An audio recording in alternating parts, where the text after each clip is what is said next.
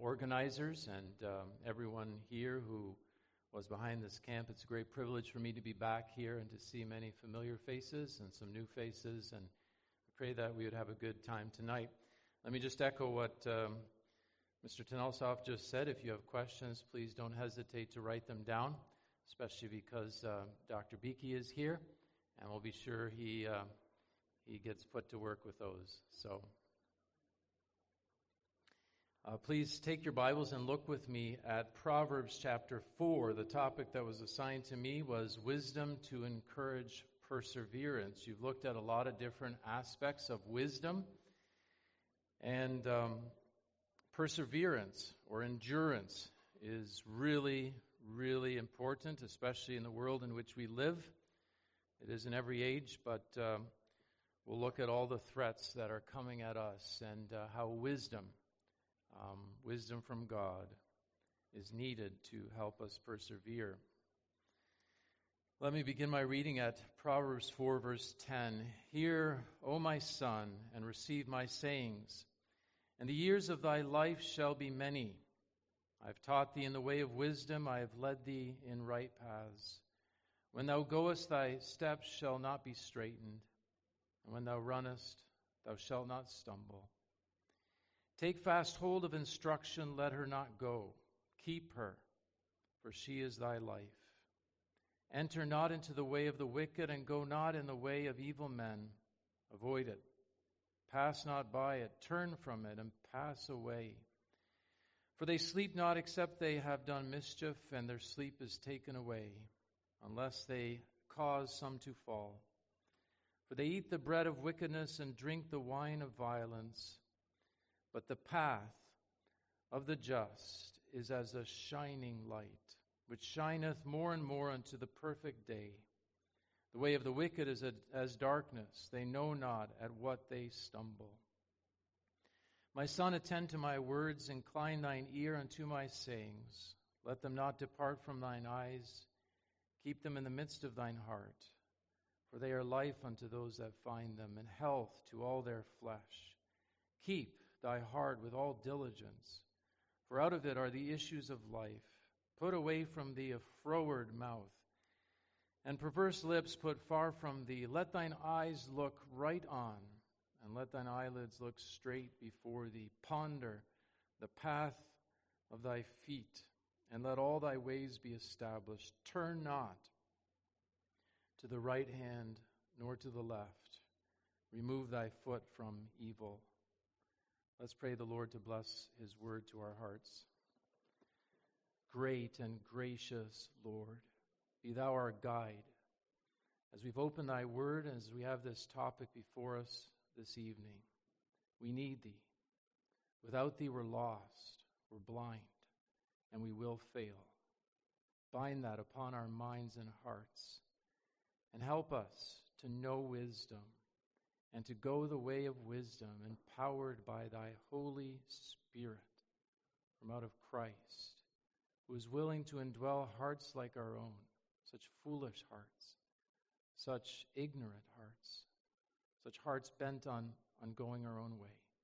Lord, I pray for every single young person here and all who are with us. Lord, do a mighty work. And may those who have never started the race May they come on the race by Jesus Christ in true conversion.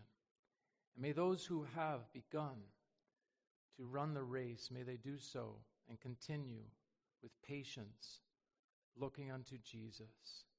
We ask this all in the pardon of every sin in Jesus' name. Amen.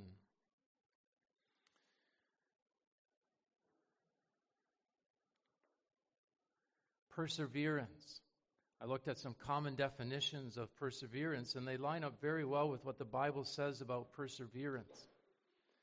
Perseverance is steady persistence. And connected with that, perseverance is withstanding hardship and stress. And the thirdly, continuing despite pain, pressure, and provocation. So, of course, the analogy of a race is close at hand. It's a biblical one. Uh, when you're running a marathon or any, any race, You need to persevere till the end, to the finish line, or nothing matters. Nothing counts. To drop out uh, a few steps before the finish line is as bad as dropping out a few steps after the, the starting block. And so, on races, in marathons, you encounter all kinds of stressors. Maybe competitors around you. Uh, maybe the course is filled with obstacles and your own limitations. Maybe a lot of pain uh, or stress or hardship. And so too life is filled with these things, including and especially the Christian life. Now, perseverance requires a number of things. It requires strength.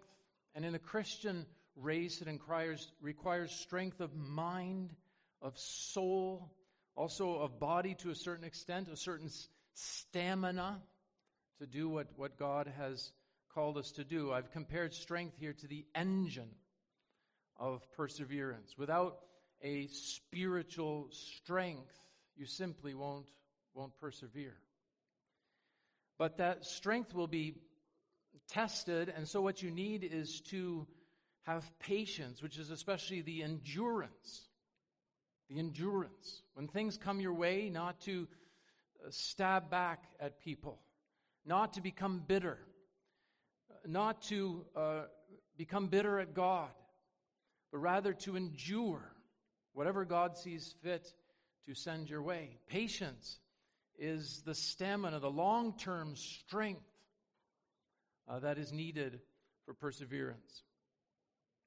But also, what is perseverance without hope? Uh, a person can have all the strength in the world, all, all the patience in the world, but without hope, without the idea that we can and we will make the finish line. One of the greatest enemies uh, and threats to perseverance is the lack of hope. And if you're a Christian here today and you find your hope becoming small or even fading away, you are in great danger. You need your hope renewed. You need to look to the source of hope, the Lord Jesus Christ. I've compared hope to the fuel of perseverance. What good is a, a, mighty engine um, without fuel? It simply stops. And so too, hope can be that, that fuel. But you can have all those things we've mentioned. And if you don't have wisdom, you will be found lacking. Why? Well, like it says here, without wisdom, your strength will not be used rightly. You'll be spinning your wheels. Uh, you might be forceful, but you're not heading in the right direction. You're not dealing with things rightly. Without wisdom, your patience will not accomplish anything. You might just sit back and endure everything, but you're not practically engaged. And even hope, in the ultimate analysis, will not have direction, will not have practical implement, implementation unless you have wisdom to know what to do with specific challenges and specific needs.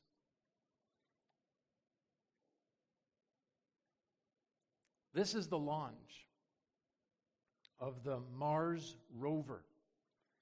It was launched on July 30th, 2020 at 11:50 uh, Universal Time coordinates and from Florida through NASA. And attached to this rocket was the Mars rover, which is still active today, and the Mars helicopter.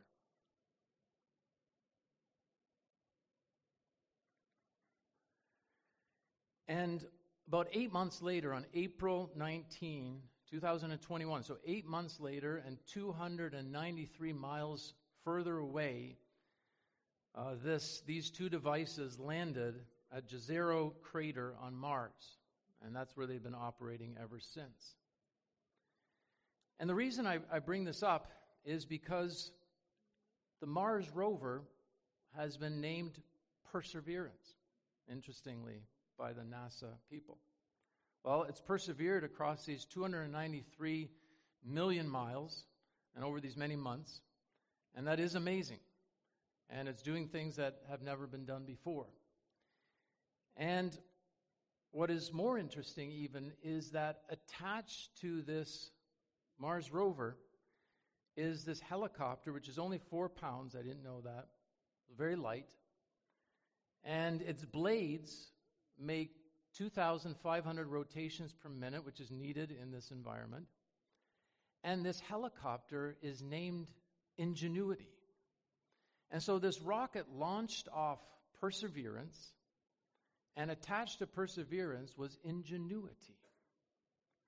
Now, from a, from a biblical point of view, and for our purposes tonight, you'd almost want this to be called wisdom. And essentially, this is picturing for us, isn't it? How important wisdom is for perseverance. The two go hand in hand. And apparently, these two devices, I've only looked a little bit into this. Uh, I'm, I'm, on dangerous territory here. I'm not an engineer, not a scientist, or anything like that. Some might know this much better.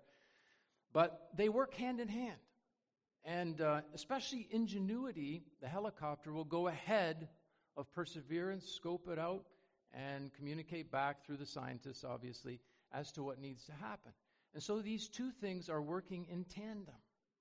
And the message that perhaps these NASA people had no idea that they were sending, but the message I want to send to you and what the scriptures send is that if you are to persevere in the Christian life, you must have not just ingenuity, you must have biblical wisdom.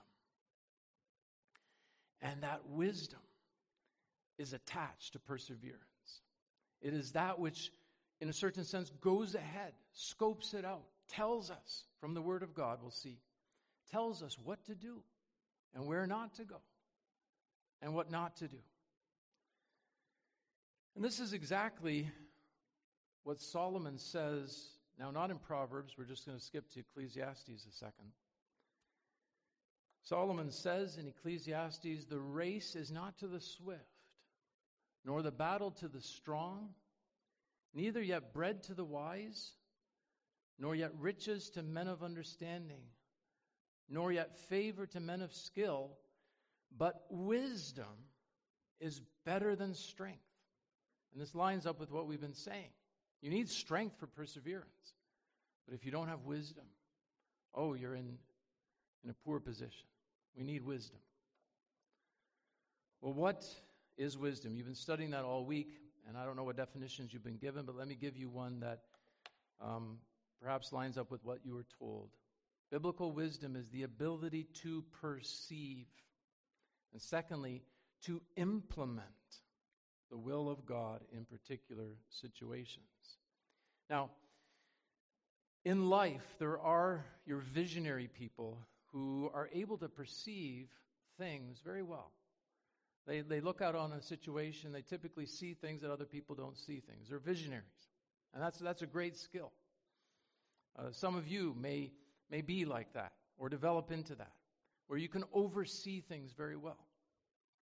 But if that doesn't go hand in hand with executing and implementing, you're simply kind of a daydreamer, someone who looks over things and knows lots of things, but never practices what you should practice.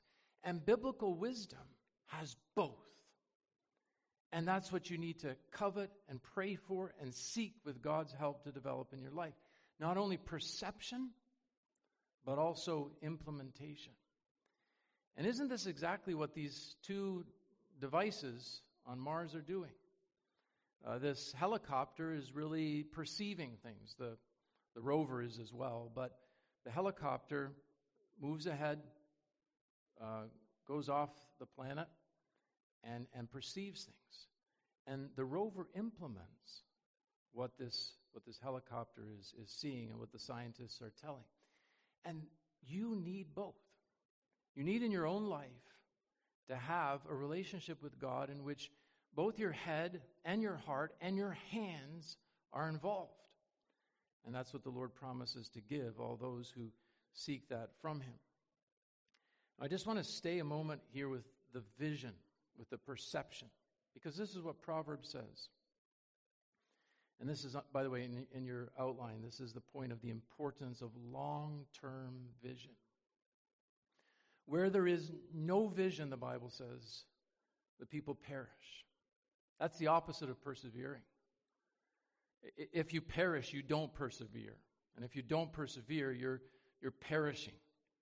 So the Bible is saying here that where there is no vision, the people will perish. But he that keepeth the law or the word of God, happy is, is he. Now, you need from the scriptures to have a vision of the whole race. You need to know how long this marathon is going to be. It's long. You might not know how many years it's going to be, but the Bible gives you an accurate and faithful portrait of the whole Christian life and everything that you might meet on your way to heaven. And it's so honest, and you need to take stock of that. Pilgrim's Progress, there's all these characters who come out of the city of destruction, and they go but a little way. And then when hardship reaches them, then they turn back. But Christian perseveres, partly because he knows that in life you will suffer tribulation. There will be hardship, there will be difficulty. But the end goal is there. So, the first thing I want to press upon you here as we meet together tonight is that you would have a biblical vision about the Christian life from start to finish. And that you wouldn't be one of those people who leaves camp pumped up because of what you've heard. But in a few days, as you meet the real struggles of life, you say, mm, didn't count on this. Uh, this, this is not worth it. It's, it's like the difference between someone who's running um, a marathon, a full marathon, and, and, a person who's just running a mile. If you go into a, a race thinking, okay, this is going to be a mile, and it turns out to be a full marathon, you're going to give up. But if you're in it for real, you're in it for the long haul. If you take stock of what the Bible says life is going to be, then you won't perish because you'll have vision. You'll have the scriptural vision. So, where there is no vision, the people perish, but happy is he that keepeth the law. Let me just tell you here that I talked to a pilot once, and I said, You know, what do you do when you're in a storm and you can't see around you? Of course, that's an ignorant question. They're trained for this. But he put it to me like this He says, A pilot is trained to watch his instruments, no matter what he sees or what he doesn't see. In other words, there may be days when you could fly, conceivably, a good pilot without instruments. Everything's clear, there's no obstacles, none of that. But you need to trust your instruments. You need to trust those things that are your eyes and your ears. Even when everything around you says, hey, this doesn't look right, this doesn't look good. He said, trust your instruments. Of course, there's probably cases in which your instruments go wrong. But in scriptural terms, biblically speaking, the Word of God, which is to be your instrument panel in a certain sense, reverently speaking, is never wrong. You need to trust this book with all that you are and with all that you have. Because happy is he that keepeth the law. Happy is he or she who observes the word of God. This is your vision. Sometimes we sing that song. I don't know if you know that song, Be Thou My Vision. And, and what a wonderful thing that is when God is our vision, when He gives us eyes, when He is the light through whom we see light. Because then you won't perish when God's your vision. But do you know when you sing that, Be Thou My Vision, you sing this with the Word of God open because these are the eyes. This is the light that God wants you to see and that gives you vision. And you might not understand much of it. As you grow, you'll understand more of it. But it is your vision. Just seek it, search it. Thy word is a lamp unto me, the psalmist says, and a light on my pathway to heaven. Well, we want to go to some of the threats that there are on the race and threats to perseverance. I read through the book of Proverbs from beginning to end just to, to search out what might be all the threats, and there are a lot. I have three main ones here for you, and there's a lot more. And if you're reading Proverbs right now, or any part of the Word of God, then take stock. What are threats against perseverance?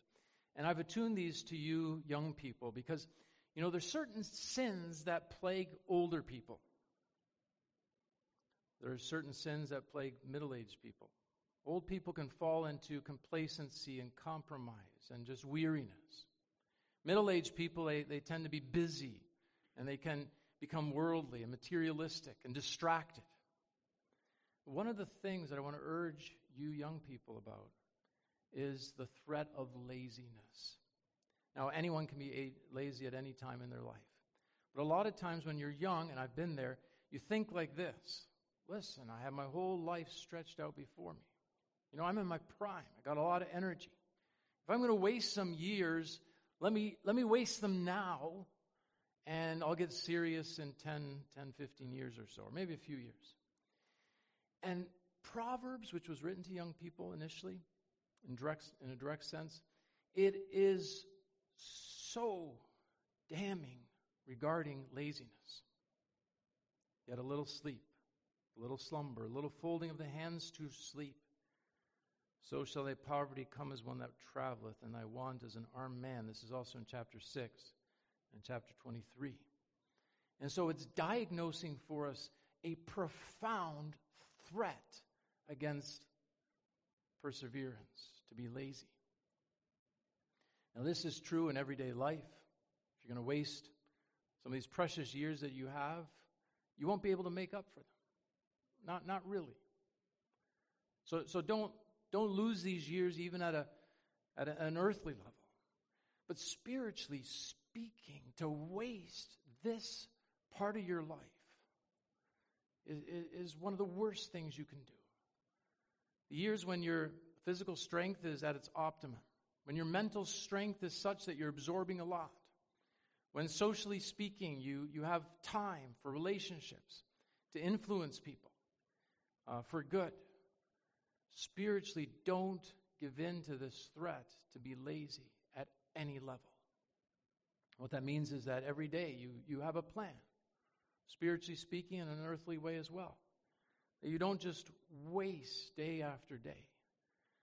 A, a lot of times I advise people make a plan the day before already, before you go to bed at night. Just say, okay, tomorrow, here are my duties, here are my obligations, here are my goals, and set yourself to accomplish them. You might not accomplish all of them, but without a plan, without being determined, you for sure will waste a lot more time. So the first threat is, is laziness. Second threat that Proverbs points out for us here is the lack of self control. It's related to number one. He that hath no rule over his own city is like a city that is broken down and without walls.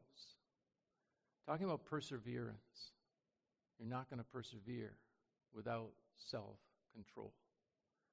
If you live on autopilot, if you fail to control yourself, the help of the Lord, looking to the Lord in the light of His Word, you're going to be this wreckage of a city that's torn down. The people will, will walk past and say, Look, here's someone who didn't control themselves. And um, their life is broken it's broken down. Obviously, there's always hope, but take care that you don't give in to this threat number two no self control. A third, a third one I want to press upon you as, as young people is the third threat to perseverance is not heeding correction. Not heeding correction. Correction is grievous unto him that forsaketh the way and he that hateth reproof shall die. And this is in every chapter in Proverbs. My son, listen to your father. Don't despise your mother. Don't despise the chastening of the Lord. Don't, don't turn away from correction. A lot of times when you're young, you think you, you know life as well as your parents, if not better. Um, my young son, he told me a few weeks back when I was comparing what he was going through with, with what we had to do when we were young, he said, Dad, those were the olden days. It's different today. And th- that's in all of our minds, right? We live in, we live in, in different times. And our parents don't know uh, what we're going through. Now, it's true, there are some different ingredients to this time, but your parents, they're godly parents. They have seen things a number of times. And even if the name of something changes, the principle behind it is, is staying the same.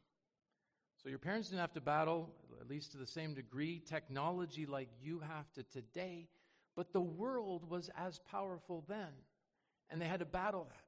And when they say to you, listen, this is having a mastery over your life, this technology. The world is coming into your eyes and ears and life, and it's changing you. It's changing your mind. Uh, don't throw that aside. Take their correction. I'd be so bold to say this. At times during the week, sit down with your father, your mother. They're godly, they care for your soul, or someone older than yourself who can mentor you and ask them what you can do to improve, how, how to, to, to do better or what God calls you to do. And listen to them. Don't grow defensive, but listen. They might not be 100% right all the time, but there's going to be enough there that if you bring to the Lord and you bring to the scriptures and you listen, you're soft, you're tender to that. Oh, my friend, you'll, you'll really help avoid this threat of not heeding correction. Every one of us needs correction.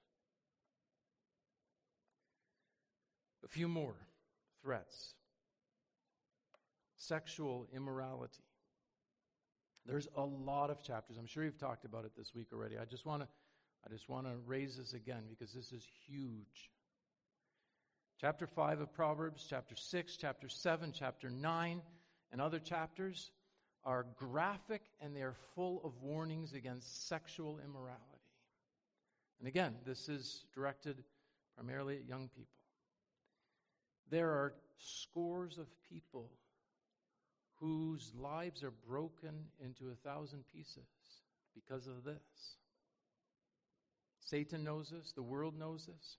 This is a powerful force in anyone's life. And particularly you young people you need to take before God a holy resolution to flee sexual immorality, to have nothing to do with it, to be as far away from it as is possible, to, like Joseph, run from it.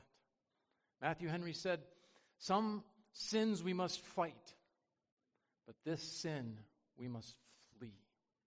In other words, don't try to negotiate. Don't try to manage this sin. Just flee from it. Flee sexual immorality. This is a huge threat against persevering. Proverbs lists this threat as well, frequently deceit. The lip of truth shall be established forever, but a lying tongue is but for a moment. In other words, a lying tongue will spell your end and your doom if not repented of. And I want to press this upon you as young people. If you go down a path in which you are telling lies, you're fudging the truth, you, you are used to having half truths, white lies as they call it, which is simply Satan's term for deceit. You start down that path You'll have a long path back to discover the truth because sin and all sin blinds you, and this sin as well. If you get into the habit of telling lies, of lead, leading a, a, a, deceitful life, li- living in falsehood, after a while you won't know what is true and false about yourself or anything else. Again, you must have a holy resolve before God to not speak a lie, to not deceive, to rather keep silent or rather suffer trouble because you speak the truth than to venture off into this area of telling lies. And connected with this, it's not just about telling lies, it's about living lies. God wants honesty in our hearts, truth within. Thou desirest truth within. God wants our hearts and our minds and our lives to be like a, a, a pane of glass through which you just look and there's, there's, there's nothing hiding things, truth. So there's honesty with respect to God. There's honesty with respect to, to one another. There's openness with respect to your parents and, and, and with respect to your peers. If you have been living a lie, repent today. Don't go on any longer. Turn to the Lord. Become honest with Him. Tell Him everything. And go back and repent before people whom you've lied to. You will have such freedom under God. Because, as hard as it is and how much trouble it may give you, you will have a clear record before God, having sought forgiveness from Christ. When I own transgression, then thou forgavest me.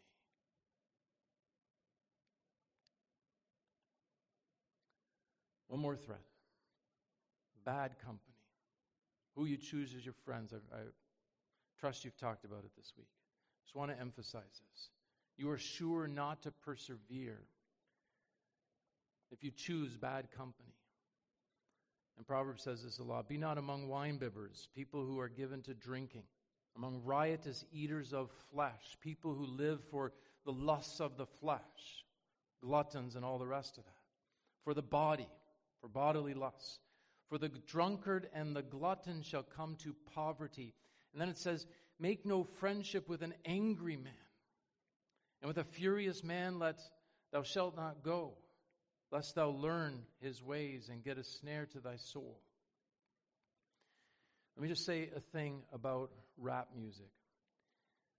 Uh, and I, I, know there's a lot of, of, other music that's bad too.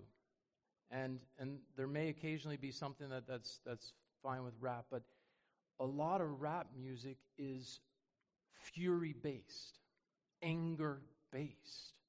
And it's, it, it is, is pushing anger into people's souls. And it's poisoning young people with a lot of anger.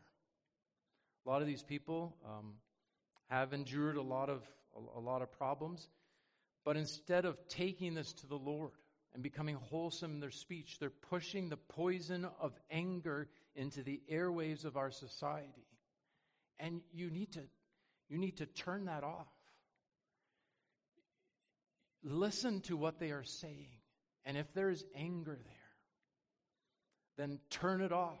Because the Bible says, Make no friendship with an angry man, and with a furious man thou shalt not go, lest thou learn his ways and get a snare to thy soul.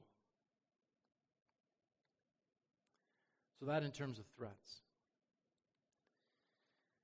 I want to turn now to our, our second point promises to rely on for perseverance. We've looked at the negative, these threats that Proverbs uncovers for us. But Proverbs is more than just identifying threats. There's lots of gracious promises, and we need that, don't we? We'll talk about how that works in a moment, but here's, here's a promise. He that trusteth in his own heart is a fool, but whoso walketh wisely, he shall be delivered. That's a promise. Whoso walketh wisely, he shall be delivered. He that giveth unto the poor shall not lack, but he that hideth his eyes shall have many a curse. What's this talking about? It's talking about a self reliant life which will end in curse and destruction. A lot of times people say, especially to young people, trust your own heart. Just, just do what your heart tells you to do. there, there's hardly any worse advice that you could be given. Your heart is deceitful, the Bible says, above all things. Don't follow your heart, or you will go into darkness and come under the curse. The Bible says here, He that trusteth his own heart is a fool. Instead, what we need is God's heart. We need wisdom from God. And then we shall be delivered. And what will happen in our lives when we trust God and when we commit our ways to the Lord, as Proverbs says, then the Lord shall be in us and he will make us generous people. He'll make us to give to others, as opposed to takers who are all about themselves, self centered.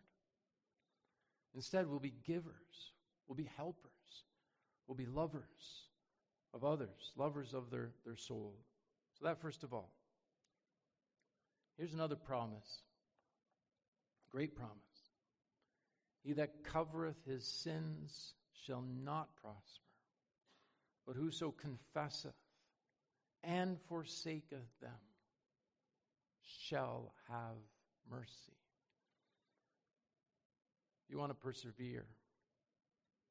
You need to daily confess your sins and forsake them.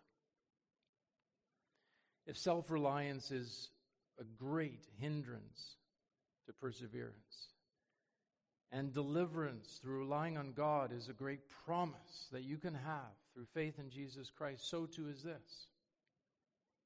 Don't cover your sins. Don't put a layer over them. Pretend like they're not there. And go on with your life. No, make earnest inquiry into your soul. Confess your sin and forsake it.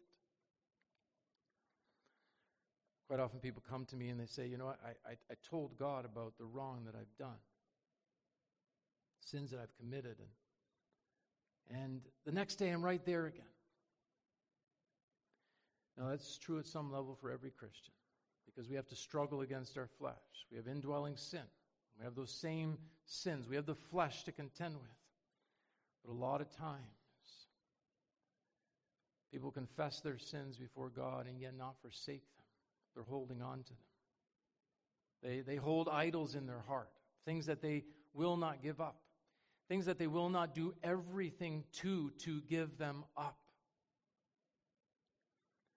And the Lord says you have to be radical with cutting off sin, to cut off the right hand and cut off the right foot.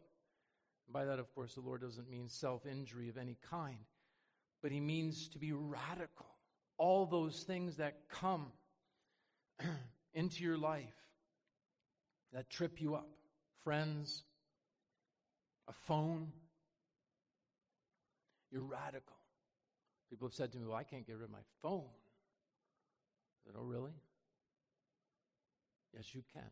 If your phone causes you to stumble, throw it out. Once had a man who was accountable to me for pornography. And he called me up one day. He said, I need to meet you. And I, um, I dreaded what was going to happen because he was really struggling. He met me at Panera.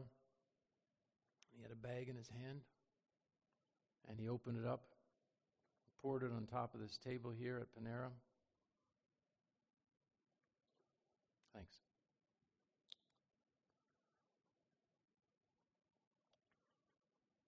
And it was his phone with emphasis on was. I said, What happened? He said, I was such in hand to hand combat with Satan. I struggled with pornography. He says, I didn't know what to do. I cried out to God. And he said, I just had this impulse to take my throne and to throw it against the brick wall where I was, and it shattered.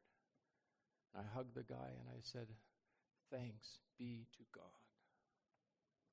$500, $600 phone, worth it to deal drastically with sin. Whoso confesseth and forsaketh them shall have mercy.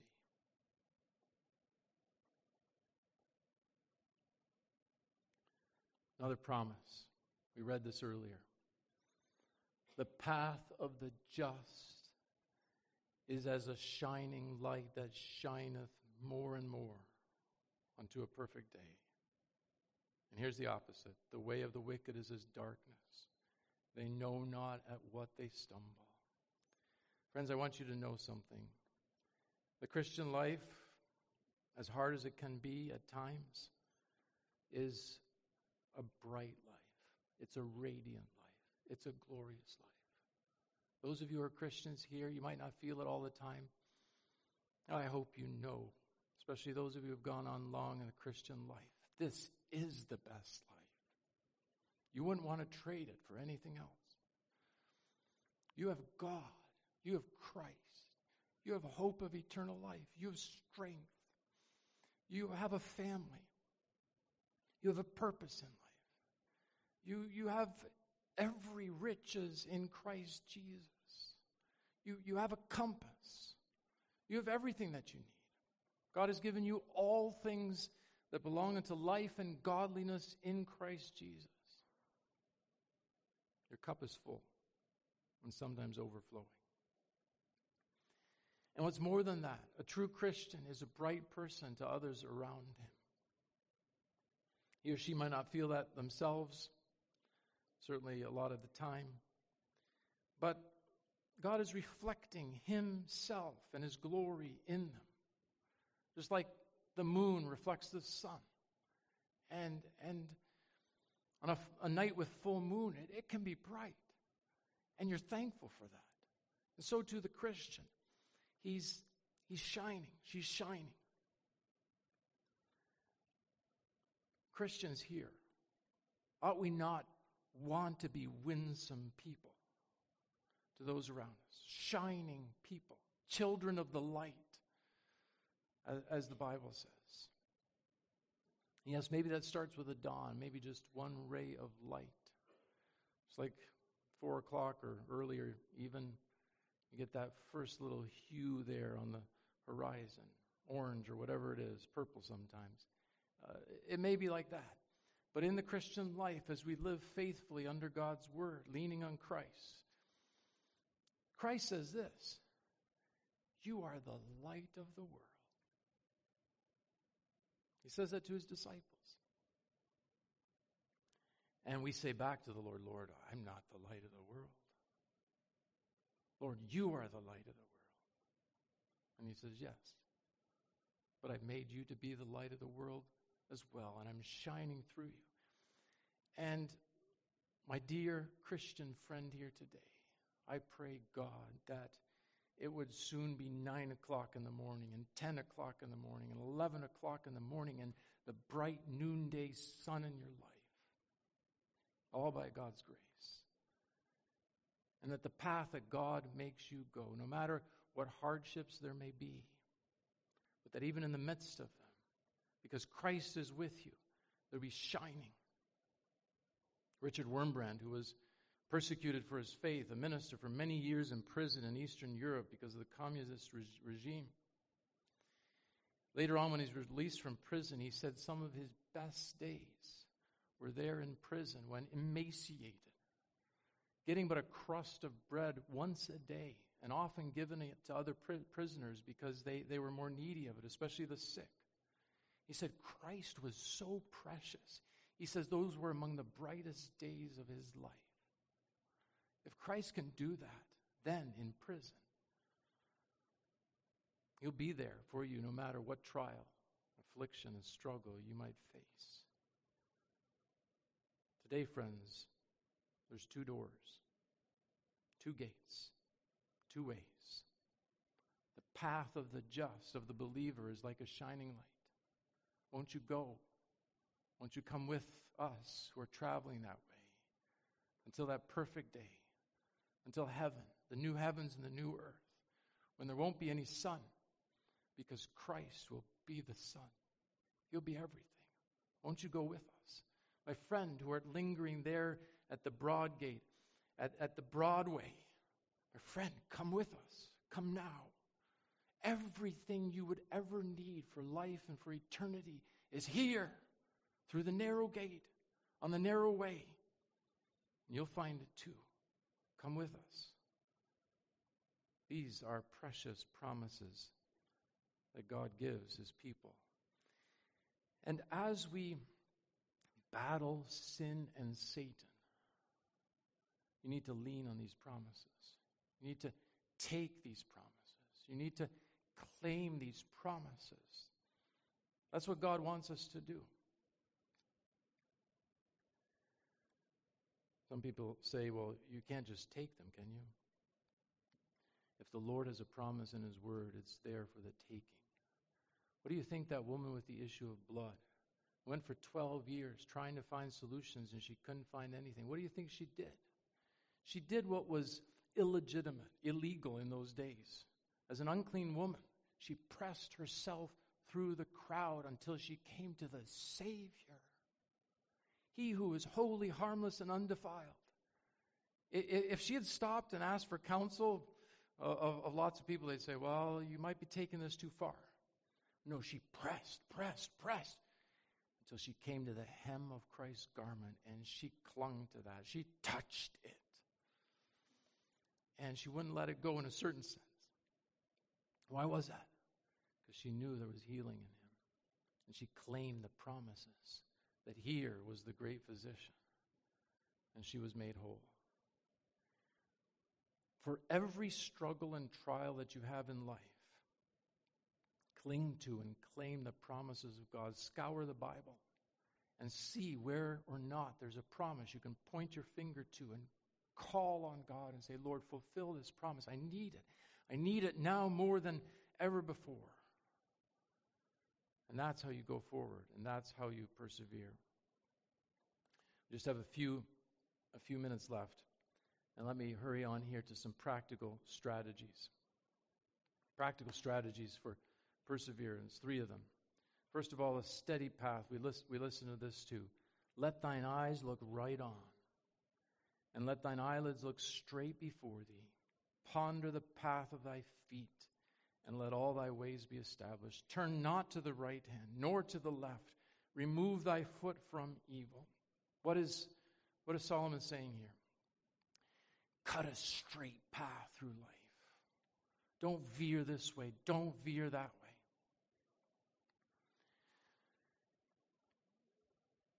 I hope all of you are good drivers, but maybe some of you are caught driving on the road like this. I've been there myself. One time I was driving down 69 from Canada towards Grand Rapids, and it was late at night.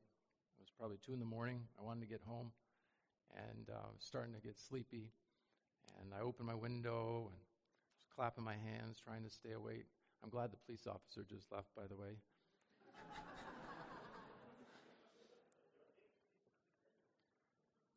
And uh, I just thought, you know, one more hour, one more hour, and I'll be home. And the last thing, oh, there he comes. Oh, no. Um, last thing I remember is all of a sudden some red police lights there in the distance. And I, I, I woke up and I went to the side of the road, and there he was, and he came carefully, gingerly to me, to my window, and said, Sir, you all right? Said, Yeah, I think so. He, he was wondering if I was drunk, which I wasn't. And um, he, he could see that pretty quickly. He said, Sir, I followed you for two miles. You were driving like this across the lanes. He says, That's not good. That's not, not right. So I told him the situation. I'm coming from Canada. My wife's an hour away. I just want to get home. He said, Pull off the road, walk around. You'll probably make it. But that was a godsend. I mean, I, I really believe that the Lord kept me in that moment. But my point is, don't be like I was that night at 2 o'clock in the morning with your life. Don't veer like a drunk from side to side. Cut a straight course through your life. How do you do that? By having this word before you every day and by looking to Christ, who is the goal of it all. He's the source of it all, He's the end of it all. How does it say it? Looking unto Jesus, the author and finisher of the faith good friend of mine said, and it's always stayed with me, he said, For every mile of road, you have two miles of ditches. It's easier to stay, to fall in one of the two ditches than to stay on the road. And you don't stay in the middle of the road by by looking at this ditch and then at that ditch. And that's how a lot of people live their lives. They're looking at this arrow over here, and so they veer over to that side. And then, oh, there's this arrow over there, so they veer over this side. Don't do that. Cut a straight path by looking to Christ, by believing His Word. And don't be too preoccupied with what's happening around you, what people are believing over there. Stay with the Word, and you will cut a clear path. Let thine eyes look right on at Christ. Let thine eyelids look straight before thee. Ponder the path of thy feet, and let all thy ways be established. A steady path. Secondly, for a just man falleth seven times and riseth up again, but the wicked shall fall into mischief. What is this talking about? Someone who will persevere is someone who stumbles, who falls, but gets up again quickly.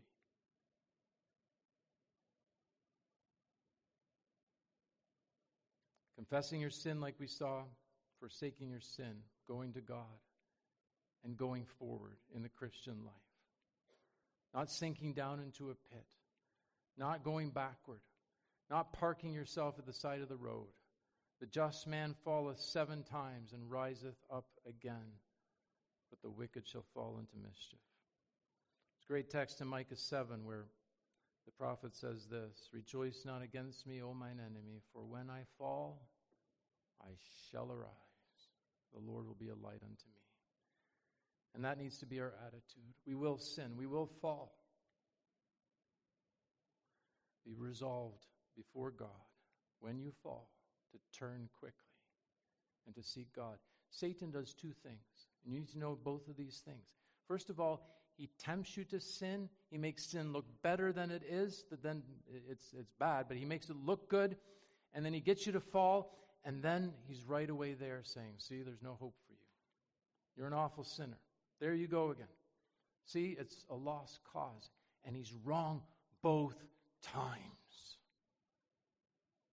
Rejoice not against me, O mine enemy. When I fall, I shall arise with God centered repentance and faith looking to Christ. Here's the last thing. Let not thine heart envy sinners but be thou in the fear of the Lord all the day long. For surely there is an end, and thine expectation shall not be cut off. How will you and I persevere if we are Christians? We need to be in the fear of God all the day long. That means we live in the presence of God. We fear to offend God. We love the smiles of God. We hate the frowns of God. We live in the conscious presence of God all the day long. People ask you, why are you doing this and not that? May it be that you can say, I'm trying with God's help to live in the fear of God all the day long. That's the best life. Your expectations shall not be cut off. Well, as we close here, if you're here tonight and you've never begun this race, you can't persevere unless you've begun the race, the Christian race. And whoever you are, my friend, please don't persevere in the road that you are right now. Don't persevere in sin and folly. In fact, today, give your divorce bill to sin and to Satan and say, I'm marrying wisdom. I'm going with Christ. I won't go your way anymore, Satan. I must have Christ. The book of Proverbs, maybe you've discussed this too, says, Make wisdom your spouse. Say to wisdom, You're my sister, my spouse. You marry wisdom. And like the Proverbs 31 woman, she'll be with you. She'll never do you wrong. Christ will be your all and in all. And never leave him and never forsake him and then persevere through wisdom, which is Christ. I started with this metaphor of the Mars rover and this helicopter. Some of you have never taken off. I pray, God, that by His Holy Spirit, that perseverance and ingenuity or wisdom would be bound together in your heart, that you would be born again today by God's grace. And the rest of your life, till the finish line, God would give you perseverance through wisdom. And that when you reach that final end and you look back, you'll say it's all of God's grace. Amen. Let's pray together. Lord Jesus, we thank thee so much that thou art wisdom incarnate, now at the right hand of the majesty and high. Pray for every single young person here. Pray for those who have believed, that they would know whom they have believed, and that they would walk in the fear of God all the day long, that they would resolve afresh to go thy way. When they fall, that they would arise and they would plead the promises of God, not go forward in their own strength, and that thou wouldst make them bright and shining lights in the midst of this dark world. I pray for those who have never started this wonderful journey. Oh Lord, melt their hearts even tonight. May they find a place where they can pour out their souls before Thee, where not the loud noise of this world and of friends and technology just keeps them from being serious about eternal things. They cry out to Thee for mercy. Thou dost change them. And they together with Christian friends might be soul winners and persevere till the very end, all by Thy grace, through wisdom. We ask this all in Jesus' name. Amen.